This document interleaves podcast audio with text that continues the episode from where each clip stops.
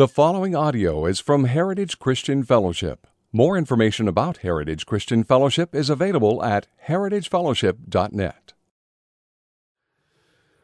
Hey, my name is Paul, and I'm one of the pastors here at Heritage Christian Fellowship, and we are very thankful that you're here worshiping with us today.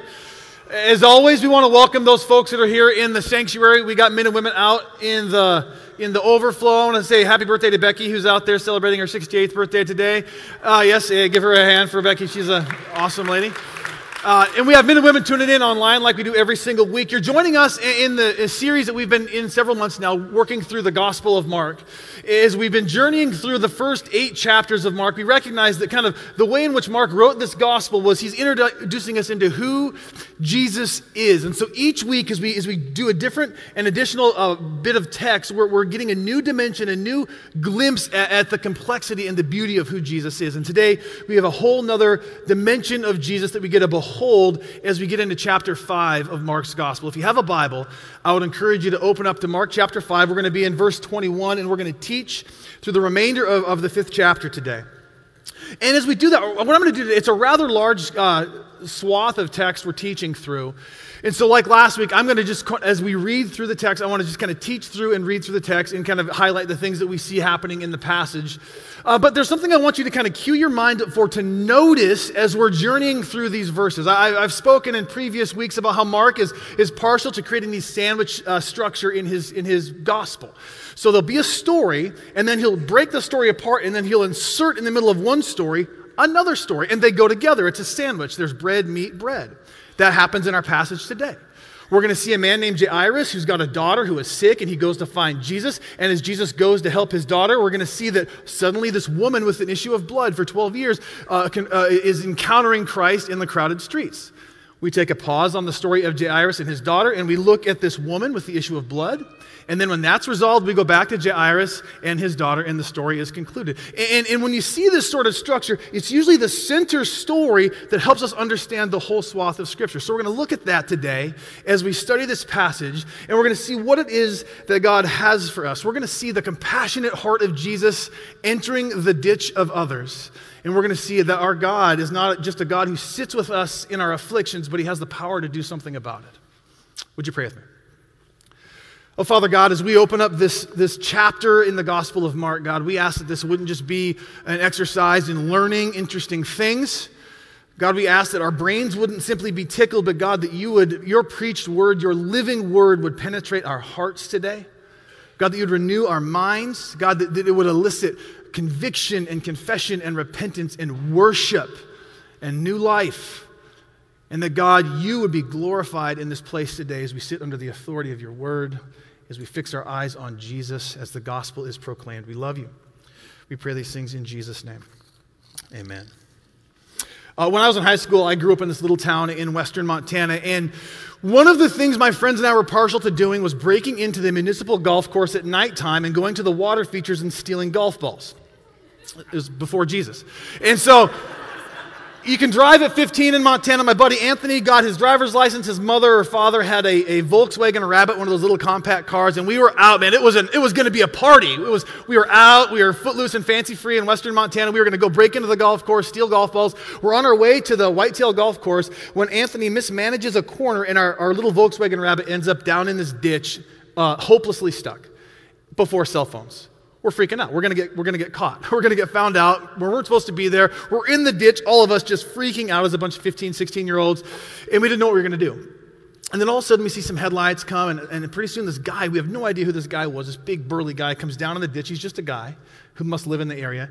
And he asks us what our predicament is. He meets us in the ditch. We tell him our predicament. Evidently this guy had experienced something similar when he was a youth. And so not only did he meet us in the ditch, this guy saw that we were stuck, and we couldn't get it unstuck. He goes over, and he bends down. He picks up the front end of that Volkswagen Rabbit, walks over, and puts it on a sturdy ground. And we're like, what? And we drive out, and we're like, hallelujah, we've been saved.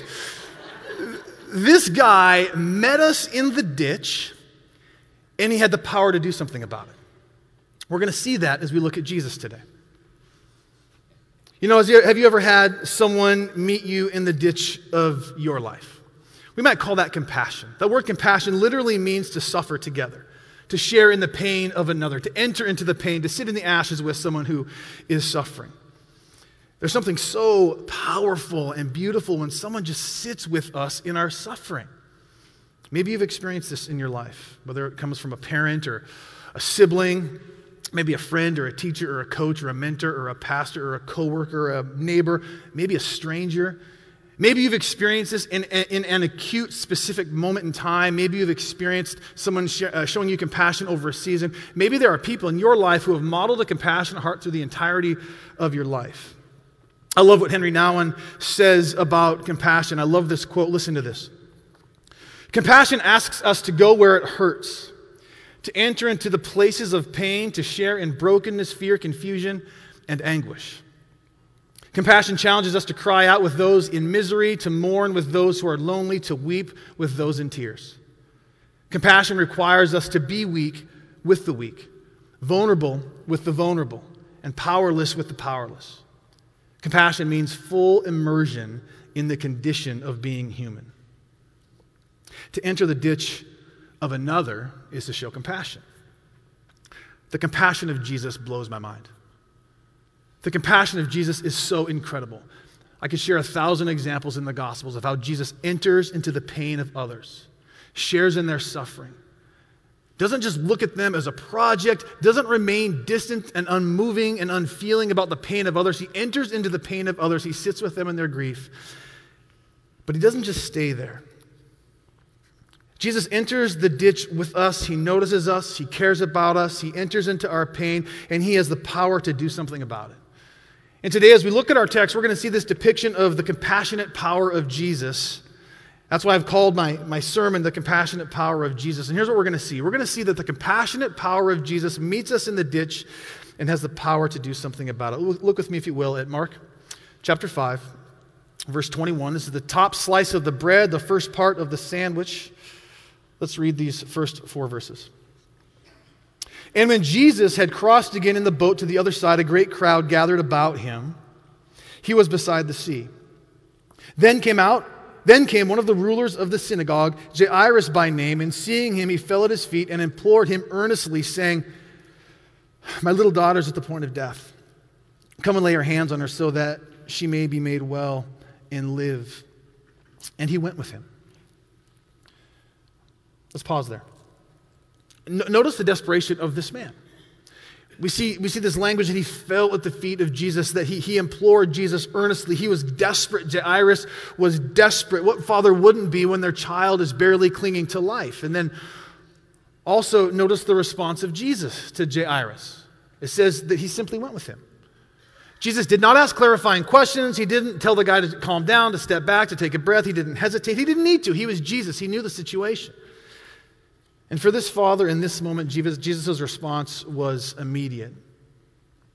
And so Jesus, together with Jairus, turned their face towards his home, and they together began to travel to this little girl who was in desperate need. We see Jesus getting into the ditch of despair with Jairus. And as he does so, and as he turns his face to the home of Jairus, we see a glimmer of hope. And so here's the first thing I would encourage you to write down if you're a note taker. As we look upon the compassionate power of Jesus, we see a desperate dad experiencing a healing hope. We see a desperate dad experiencing a healing hope, or said another way, the compassionate power of Jesus meets a desperate dad in the ditch of desperation and gives him a healing hope. And again, this had to be a crazy day for Jesus. If we go back to the last couple of weeks as we've journeyed through this text, this over the last few days, Jesus had taught in the boat under the hot sun. In exhaustion, he had gone across the Sea of Galilee, got caught in a death-defying storm, was able to calm a storm with three words, "Peace, be still." Jesus journeyed to the Gerasenes on the other side of the Sea of Galilee, where he met a man who was filled with a host of demons, a legion of demons, and Jesus cleansed the man, sent the demons into pigs that rushed down a hill and drowned in the Sea of Galilee. And then as the herdsmen came and saw their dead pigs in the sea, saw the man in his right mind that had been a wild man, they were terrified and they begged Jesus to depart. And so Jesus left the Gerasenes as someone who was hated, and they didn't want him there, with the exception of the clean man. He travels across the Sea of Galilee, he gets out of the boat, and he has the exact opposite experience. Whereas just days earlier, hours earlier, moments earlier on the other side of the sea, he was rejected. Here, these people meet him at the shoreline, and there's a crowd, and they're pressing in from despised to adored in a matter of moments. Look at verses 21 and 22 again. A great crowd gathered about him, and he was beside the sea, barely got off the boat. He's already being mobbed. Verse 22, then came to him one of the rulers of the synagogue, Jairus by name. Sometimes I've heard that pronounced Jairus. I'm never quite sure what's the right pronunciation. And the text doesn't give us a ton of information about this guy. It says that he's a ruler of the synagogue. He was a lay official responsible for organizing and arranging the weekend services in the synagogue. He was responsible for making the Sabbath worship happen. He would have been a guy, because of this position, that was esteemed and respected by his peers and his contemporaries. He would have been maybe even part of the upper crust of the social ladder. And ultimately, the text doesn't tell us what his opinion was of Jesus. We can speculate. We know that the interactions that Jesus has had with the religious authorities at this point hasn't been good. He's warred against the scribes and the Pharisees. In fact, we read back at the end of chapter 2, I think, that they were conspiring with the Herodians for how they might destroy Jesus because he posed such a threat to their religious monopoly. But we don't know the heart of Jairus here. We know he was a part of the local synagogue. Presumably, we're back in the city of Capernaum here. What had Jesus done in the synagogue of Capernaum? Well, if you read through Mark's gospel up to this point, he preached with authority, astonishing all who heard him in that synagogue. He had cast out a demon, cleansed a man from an unclean spirit in that synagogue. He healed a man with a withered hand in that synagogue. Perhaps Jairus had seen the miraculous work of Jesus, and certainly the fame of Jesus was known in the region. So this desperate dad, on his last leg, hopeless, looking upon his daughter who's gasping for breath, fighting each breath, barely clinging to life. In that moment, he thought of Jesus, and he rises up and he runs to the one person who he knows can do something about the suffering of his daughter. What dad wouldn't? Last Sunday, we talked about what it looks like to beg Jesus. And as we see him fall on his knees before Jesus, this is the picture of a man begging. Jesus, please don't let my daughter die. I chatted with some of you even today. There's some of us in this room today who know what it's like to plead with God on behalf of a child. I think all of us in this room know what it's like to plead with God on behalf of a person who we love and we care about. We know what it's like to feel hopeless regarding the condition of a loved one, whether they are wayward or suffering or facing death or rebelling or precariously flirting with the wrong things. We know what it's like to feel hopeless. Many of us have been or are currently in that position. I think of parents pleading God on behalf of their kids, kids that are prodigal or wayward or unbelieving, kids that are making poor choices. I think of spouses praying for one another when you have a husband or a wife who's hurting or struggling or wandering. I think of siblings who pray for one another. I think of friends, the body of Christ. We all know someone in our life right now who we've been praying, we've been asking God to intervene on behalf of. We know what this is like to run to Jesus and say, oh, Jesus, could you please do something here? Take heart. The compassionate power of Jesus meets us in the ditch, and he has power to do something about it. Nextly, we look at this second scene, the middle part of the sandwich. As we look upon the compassionate power of Jesus, we see a wretched woman experiencing restorative faith. This next scene that we see inserted into the middle of the story with Jairus is we see a wretched woman experiencing restorative faith. Or said another way, the compassionate power of Jesus meets a wretched woman in the ditch of despair and gives her restorative faith. Look with me at verse 24. And Jesus went with Jairus, but then in the second part of verse 24, a great crowd followed him and thronged about him. Another translation of that passage says that a large crowd followed and pressed around him. And as Jairus is desperate for Jesus to get to his house and do something about his daughter, how frustrating, how horrifying must it have been to see crowds of people press in on Jesus and slow his progress to the house of Jairus. He must have just been thinking to himself, Jesus, come on! Every second counts. But these pressing crowds are thwarting his mission. And then we pick up in verse 25 and verse 26. A great crowd followed him and thronged about him, and there was a woman who had a discharge of blood for 12 years and who had suffered much under many physicians and had spent all that she had and was no better, but rather grew worse. Mark gives us a lot of details in a very quick succession about the hopeless condition of this woman. 12 years of uncontrolled bleeding. 12 years. She had spent every penny that she had, so she's bankrupt and she's afflicted. And the physicians had done everything, and everything they did didn't help. It only made things worse. And so with each passing year, it gets more and more hopeless. So here she is, growing weaker, death getting closer, and because of her condition, she also would have been considered ceremonially unclean because of Jewish law. So on top of the horror of 12 years of physical hell, on top of being financially ruined and in the face of an ever-worsening medical condition, she also has to deal with the social and religious stigma of being perpetually unclean, which would have led to her being continually shunned, leaving her in the ditch of despair, utterly alone. So here she is, slowly dying, hopelessly impoverished, shrouded in shame, and alone in the ditch, wretched in every way. The word wretched means deeply afflicted, dejected, or distressed in body or mind. So this is her condition. Pick up in verse 27. She had heard the reports about Jesus and came up behind him in the crowd and touched his garments, for she said, if I even touch his garments, I will be made well. I mean, she's desperate for a miracle. She's willing to do anything. The woman's belief was more of a superstition. Like many in that day, this woman believed that if she could even touch the garments or have the shadow of a godly person pass over her, she might receive healing. Notice the stark difference between the way Jairus and this woman approached Jesus. Jairus was a man who had some social clout. He was in the upper crust. He was a have. He went directly to the face of Jesus and had the privilege or the prestige of even being able to invite Jesus back to his home. This woman is on the opposite side of the social spectrum.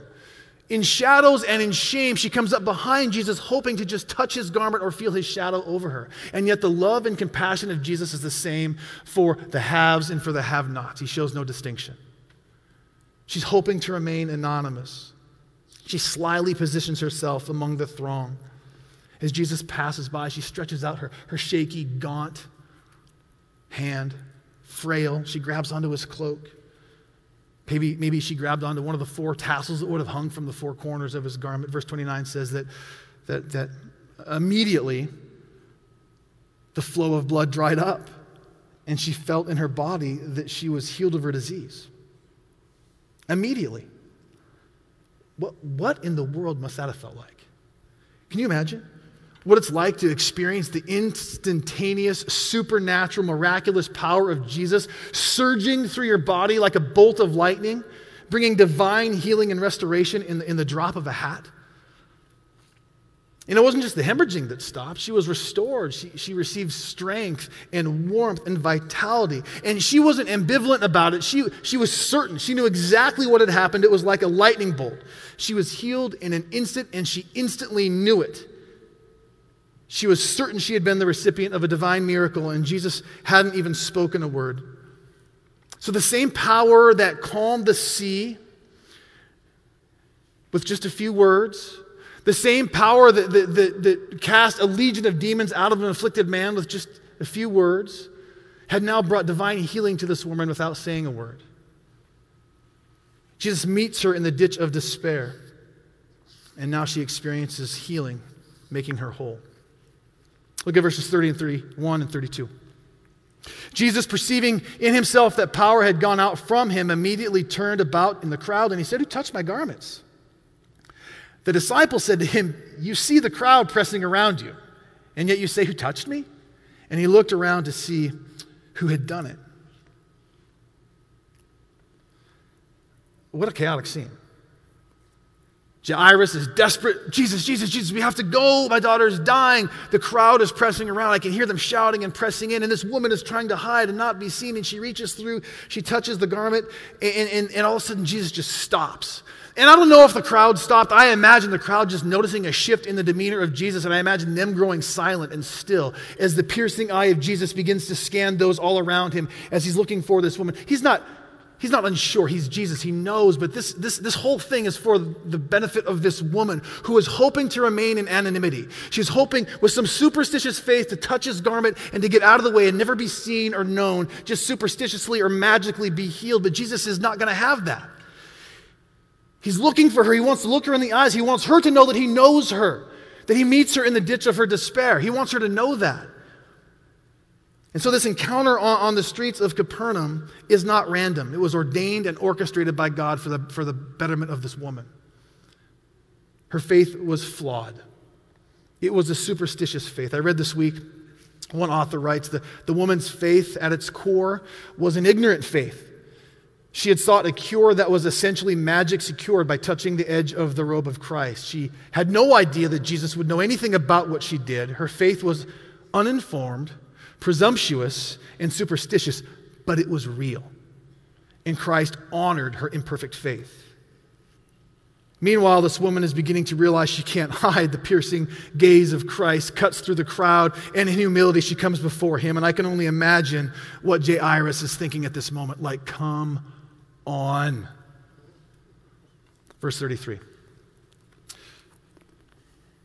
But the woman, knowing what had happened to her, came in fear and trembling and fell down before him and told him the whole truth.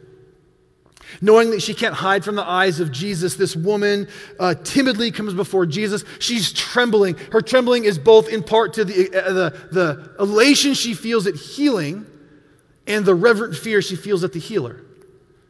And she tells him the whole truth, Mark tells us. The whole truth. She held nothing back. The hushed crowd is watching this scene unfold as this woman is before Jesus, and with utter vulnerability and transparency, she just gushes before Jesus, telling him the whole truth, everything. Whether or not she showed regard for the gossiping ears of those present, we don't know, but she knew she was in the presence of Jesus, and she wanted to hold nothing back. Verse 34. He said to her, "Daughter, your faith has made you well. Go in peace and be healed of your disease." What a beautiful tenderness we see in Jesus. As he meets this woman in the ditch of despair, he calls her daughter. This is the only recorded time in Scripture where Jesus refers to a woman as daughter. What an intimate title he gives to this woman, honoring the vulnerable transparency with which she came before Jesus and just laid naked before him. Lord, I am bare before you.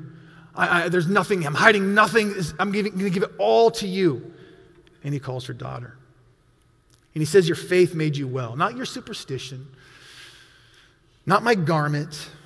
Your faith is what made you well.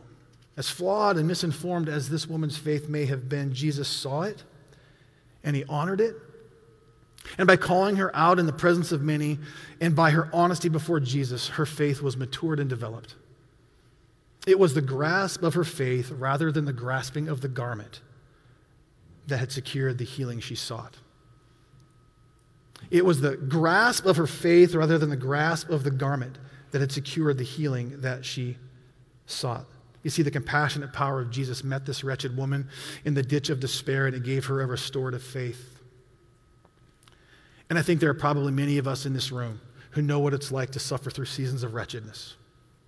My guess is that there are some of you today in this room who are in the midst of a season of wretchedness, deeply afflicted, dejected, or distressed in body, soul, or mind. Many of us in this room know what it's like to labor under the weight of despair, to feel stuck in a ditch. Wretchedness comes in many forms. I'll name a few. Depression, chronic pain, habitual sin, devastating loss, spiritual doubt, betrayal, rejection, deeply afflicted. Many of us in this room have been or are currently in a place of being deeply afflicted, wretched. Take heart. The compassionate and powerful Jesus meets you in the ditch, and he has the power to do something about your wretchedness. And now we get to the bottom slice, the end of the story, the bottom of the sandwich. Here's the third thing I would encourage you to write down today. As we look upon the compassionate power of Jesus, we see a dead daughter experience resurrection life. As we look upon the compassionate power of Jesus, we see a dead daughter experience resurrection life. Or said another way, the compassionate power of Jesus meets a dead daughter in the ditch of death and gives her resurrection life. I think of Jairus again. Perhaps after experiencing and witnessing this miraculous encounter that this woman with the issue of blood had with Jesus on the streets of Capernaum, perhaps his faith was bolstered. Maybe even as he was freaking out about getting to his house as soon as possible, maybe as he watched this beautiful scene of faith and intimacy and healing take place, maybe his faith was bolstered. And maybe as he's sitting there watching this unfold, he's beginning to calm down a little bit. But then verse 35 shatters all of that. While he was still speaking, there came from the ruler's house some who said, "Your daughter is dead. Why trouble the teacher any further?" This is the worst possible news. I wrote in my notes, this is the worst possible news for any parent. I think this is just the worst possible news, period. To receive word that your child has died is very likely the most painful thing a human being can feel. And I know I've shared with you in the past stories of walking alongside families who have lost children. I thought I'd experienced pain in my life, and I've never lost a child, but I've witnessed loved ones and friends and men and women in my churches lose children. I've watched my sister bury two of her kids, and I just do not think there is a more horrific, undefinable, searing pain than the pain of losing a child. As the word came out of this messenger's mouth, Jairus' world stopped. His vision narrowed, his breathing became rapid, his knees became weak, his life ended, his world ended, an atomic bomb just blew up. I know there's some of you here who have received that news, and you can attest that it's an atomic bomb. But we read in verse 36, that's not the end of the story. But overhearing what they said, Jesus said to the ruler of the synagogue, "Do not fear, only believe." I mean, how was Jairus supposed to respond to this? On one hand, he had just witnessed a miracle with this woman on the streets. On the other hand, he had just heard the most devastating news a human being can hear. And Jesus tells him to not fear, but to only believe. And so on some level, Jairus is trying to just process this explosion of information and stimulus. And on some level, he must have believed, because we read in verse 37 that he allowed no one to follow him except Peter, James, and John, the brother of James. Verse 38, they came to the house of the ruler of the synagogue, and Jesus saw commotion, people weeping and wailing loudly. And so Jairus followed Jesus. He didn't collapse in a pile and say, "My life is over." He followed him with some level of faith. And can you imagine just what the whole first part of Mark's gospel has been like for the disciples, but especially the last few days? Think about this from a human level. These are guys that were fishermen and tax collectors. These were just common dudes. They went to work, punched the time clock. They weren't formally educated. They hadn't seen the sorts of, and here in the matter of just months or days or weeks, and even just in a matter of few days in our passage, think of what they'd gone through. I mean, they were on a boat begging God to save their life as the waves were crashing over and the boat was sinking. They had a near-death experience within a matter of days of this instance here. And then Jesus stands up, rubs the sleep out of his eyes, and rebukes the wind and the waves. They witnessed that. They saw a man naked and wretched and dirty, cutting at himself with stones, demonically possessed, living in tombs, roaming the hillsides of the Gerasenes. And they saw him cleansed. They saw demons pile out of this dude and into pigs. They saw him in his right mind. They saw Jesus do this. They saw Jesus walking through a crowd of thousands of people, and somehow he felt power dissipate from his body, and he turns around and has this intimate, beautiful moment with this woman on the streets, and he heals her in a moment of tender intimacy, calls her daughter. And now they're walking with him into the home of a family who has just lost their child. There's a body in the room. What was it like for these men? One of the questions from our huddle group curriculum, it reads this way. And if you're in a huddle group, you'll get this along with many other questions this week. But I think this is a question that causes us to consider this through the eyes of the disciples. The disciples are learning about the heart of Jesus through their experience in following Jesus. What do you think the disciples are learning? What are they learning about Jesus as they encounter Jairus, as they encounter the woman with the issue of blood, and now as they encounter this daughter in this dark room? What's it like for them? How are they being transformed as they follow an apprentice under Jesus Christ? Well, they arrive at the home, and there's all these professional mourners outside making a big show of the thing, weeping and wailing and making a commotion. This was a tradition. This was a common Jewish custom. It was required that there would be professional mourners at a death scene. But as Jesus arrives, he sees through the superficiality of this wailing. These aren't real mourners. They're not in the ditch with anybody. They're just making a show. Look at verse 39 and 40. And when he had entered, he said to them, "Why are you making a commotion and weeping? The child is not dead, but sleeping." And they laughed at him. They go from weeping to laughing, and they laughed at him, but he put them all outside, took the child's father and mother and those who were with him, and went in to where the child was. These mourners are putting on a show, but there's no real compassion. They're not in the ditch with Jairus and his wife. I read this week that the fact that the wailing and tears could be exchanged so quickly for laughter indicates how conventional and artificial the mourning customs had become. Jesus casts out the scoffers, kicks him out of the house, allowing only his parents, the parents of the girl and his 3 disciples, to accompany him. And they entered the room where this young girl was laying. In other gospel accounts, Jesus says she's not dead, but she's only sleeping. Other gospel accounts make it clear that she's dead.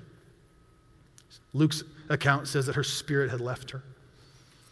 Jesus performed countless miracles up to this point, right? These guys had seen his miracles. He had shown his power and authority over the natural and the supernatural. We've been unpacking this for 5.5 chapters. It's been incredible. But none of the miracles began with Jesus and others standing around the cold, dead body of a child. Certainly he can heal a withered hand. He can cure leprosy. He can cast out demons. Certainly he can cure a woman with an issue of blood. He can cleanse a man who's been afflicted. He can teach with authority. But this was death. Verse 41 and 42. Taking her by the hand, he said to her, "Talitha kumi," which means, "Little girl, I say to you, arise." And immediately the girl got up and began walking, for she was 12 years of age, and they were immediately overcome with amazement. I find it interesting that Mark quotes the Aramaic here. The Aramaic is preserved. This was the language that Jesus would have spoke. Talitha kumi is what Jesus says. These are the actual words that would have come out of Jesus on that day, not a Greek translation of it or a Greek iteration of it. I imagine the Apostle Peter, some years later after this moment, sitting down with John Mark, the author of our gospel. And as John Mark was compiling his gospel, and as the Apostle Peter was one of his primary eyewitness sources as he was writing this gospel, I can imagine Peter just closing his eyes and transporting himself back to this moment. Who wouldn't remember every detail of the day they saw Jesus overcome death in the life of a little girl? Who wouldn't remember every minute, the scent of the room, everything? And I can just imagine Peter recounting the words of Jesus. "Talitha kumi," he said to this little girl. It's etched in his mind. And we're meant to see the room also as readers. We're meant to see that quiet room on that day. The darkened room as they walk in, shuffling their feet across the floor, quiet. As Jairus and his wife are holding back sobs, looking at their unmoving daughter, dead on a bed. The disciples wide-eyed, terrified, unsure, and Jesus walking in, leading them all. We're meant to see as the compassionate whisper of Jesus breaks the silence of the room. "Talitha kumi," he says, "little girl," or more literally, "little lamb, I say to you, arise." We see the hand of Jesus taking the cold, dead hand of this little girl in his as he speaks these words of life over her. And we're meant to see her eyes begin to flutter, her chest take in that first breath after resurrection. And as she opened her eyes, the first thing she beheld was the face of Jesus looking at her. It's incredible. And one of the things I think is really beautiful about both the account of the woman with the issue of blood and with the girl is that according to Jewish law, a corpse and a woman with blood were considered ceremonially unclean, and it was considered a wrong thing to touch them. You weren't supposed to touch the ceremonial unclean, and yet in both instances they have contact with Jesus. And yet the person who normally would touch an unclean person would be deemed unclean, and yet Jesus, in his divine beauty, he brings purity to these women when he touches them. They're both daughters. Beautiful. He makes her whole. The parents are overcome with amazement. I read this week that there was no doubt in their minds that they had stood in the presence of death. God had intervened so dramatically they were left speechless and with utter amazement. And we finish up our text for the day, verse 43. He strictly charged them that no one should know this. This is the messianic secret that we see throughout Mark's gospel. And he told them to give her something to eat. It seems like that's a silly little bit of information that they added on, like, okay, so Jesus said, give her something to eat. But doesn't it speak to the detail, the attention to detail that Jesus pays the people to whom he shows compassion? She was hungry. He cared about her hunger. Give her something to eat. The compassionate power of Jesus met a dead daughter in the ditch of death and gave her resurrection life. And so we see this scene today. As we look upon this section of Scripture, as we look upon the compassionate power of Jesus, we see a desperate dad experiencing a healing hope. We see a wretched woman experiencing restorative faith. We see a dead daughter experiencing resurrection life. We see Jesus get out of the car, get down in the ditch with those who are in the ditch, but he has the power to do something about it. The same compassionate power of Jesus that we see at work in our text is the same compassionate power that we see at work in our midst today. It was true for them then, and it's true for us today. Or as one author notes, what is the Christ like who gives this life? What is the Christ like who breathes life back into this little girl? Well, he's all powerful. He made the raging sea instantly lay flat with a word. He cast out a legion of spirits with another word. He healed the outcast woman without a word. He tenderly raised the little girl with the word. He's understanding. He's loving. He's gentle. He's compassionate. He's inviting. And he speaks a word over your life today. The compassionate power of Jesus meets us in the ditch. So as we look at this text, how are we to think about it in terms of application? It's an incredible story, captivating to see the heart of Jesus, the compassionate heart of Jesus, but how are we to think of this today? Well, I think we can think about it in four ways, one of four ways. I would encourage you to identify where you might be today. Like Jairus, maybe you are someone today who is desperate for the well-being of another. Who is the person that God has burdened your heart with today? Who are the people that God has burdened your heart with today? Do you know how encouraging it is for me to hear how many of you have been praying for my mom? I texted my mom during the service as music was going on. I said, Mom, for those of you who don't know, my mom's fighting cancer right now. She had a lung removed last week. But for those of you, I said, Mom, there are saints all the way across the country that are holding you up before the throne of God. Like Jairus, you are bringing my mother, you're desperate for her well-being. I just think it's incredible. Who is it that God has put in your heart and in your life that you can advocate for today? Secondly, like the woman, maybe today you are in the ditch of despair. There's desperation, there's wretchedness in your life. I don't know what that may be, why you have found yourself in that condition. That may be where you are today, and maybe for you, God wants to remind you that you are not alone.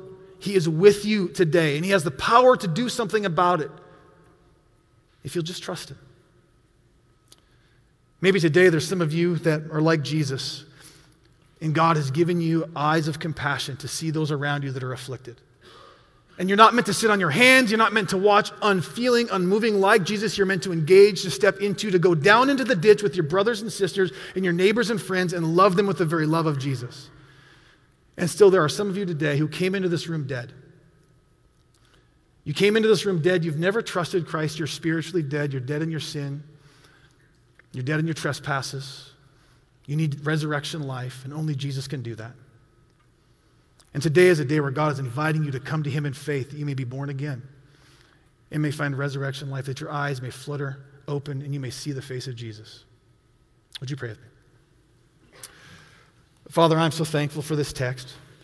God, I'm so thankful for the privilege you give us of gathering week in and week out, of sitting under the beauty, the truth, the power of this word, God, as we get a gaze upon you. I'm so thankful to know that God, you have a compassionate heart. We see it in your son, Jesus.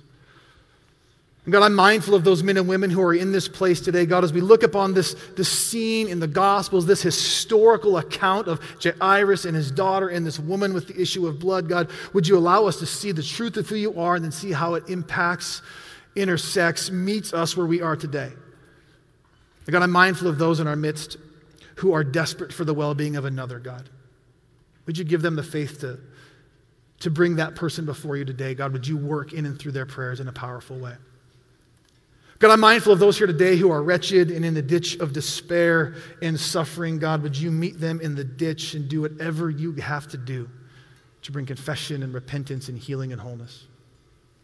God, give us eyes like your son Jesus to see the suffering in our midst, to see those who are in the ditch, to see the desperation and the despair, God, that we may enter as ambassadors, as parables of Jesus, God, and love people with your very love. And God, today I'm mindful of those men and women who may have walked in this room having never trusted you, never been born again, never come to you in faith, God, dead in their sin and trespasses. God, would you open their eyes to the truth of the gospel today? This is our prayer in Jesus' name. Amen. You know, a few weeks ago, Pastor Jeremy, he was preaching, and he said that Heritage Christian Fellowship is not interested in collecting a bunch of professional hearers.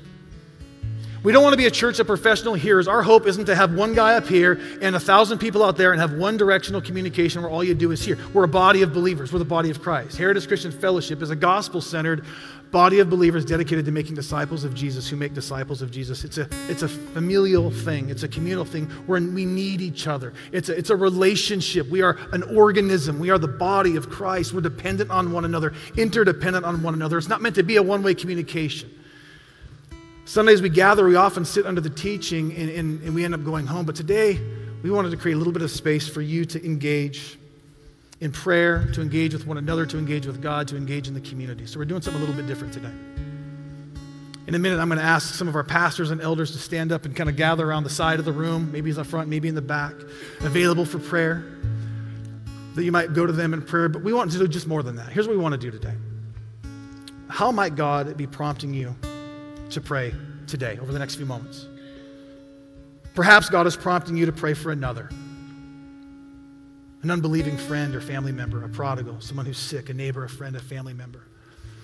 Perhaps God is prompting you to come to him today as you recognize you are in the ditch of despair, and he's inviting you to come with him that you might experience him with you in the midst of that place. That you might experience his power as he wants to work miraculously in your life to pull you out of that habitual sin, to bring healing into your life, to give you the steadfastness you need to thrive even under affliction, whatever it may be. And perhaps, and I would even say most importantly today, perhaps God is calling you to new life. Maybe you've never had a moment in your life where you have come to Christ in faith and you've said, Jesus, I need to trust you. I need you. I'm dead. I've done the religion thing. I've tried to do it on my own, but I need you by the power of your Spirit alive in me. I need to be born again. Maybe today is a day God is inviting you to step up in faith, to step out, to come forward, and to ask him to come into your life. You recognize that you're sinful.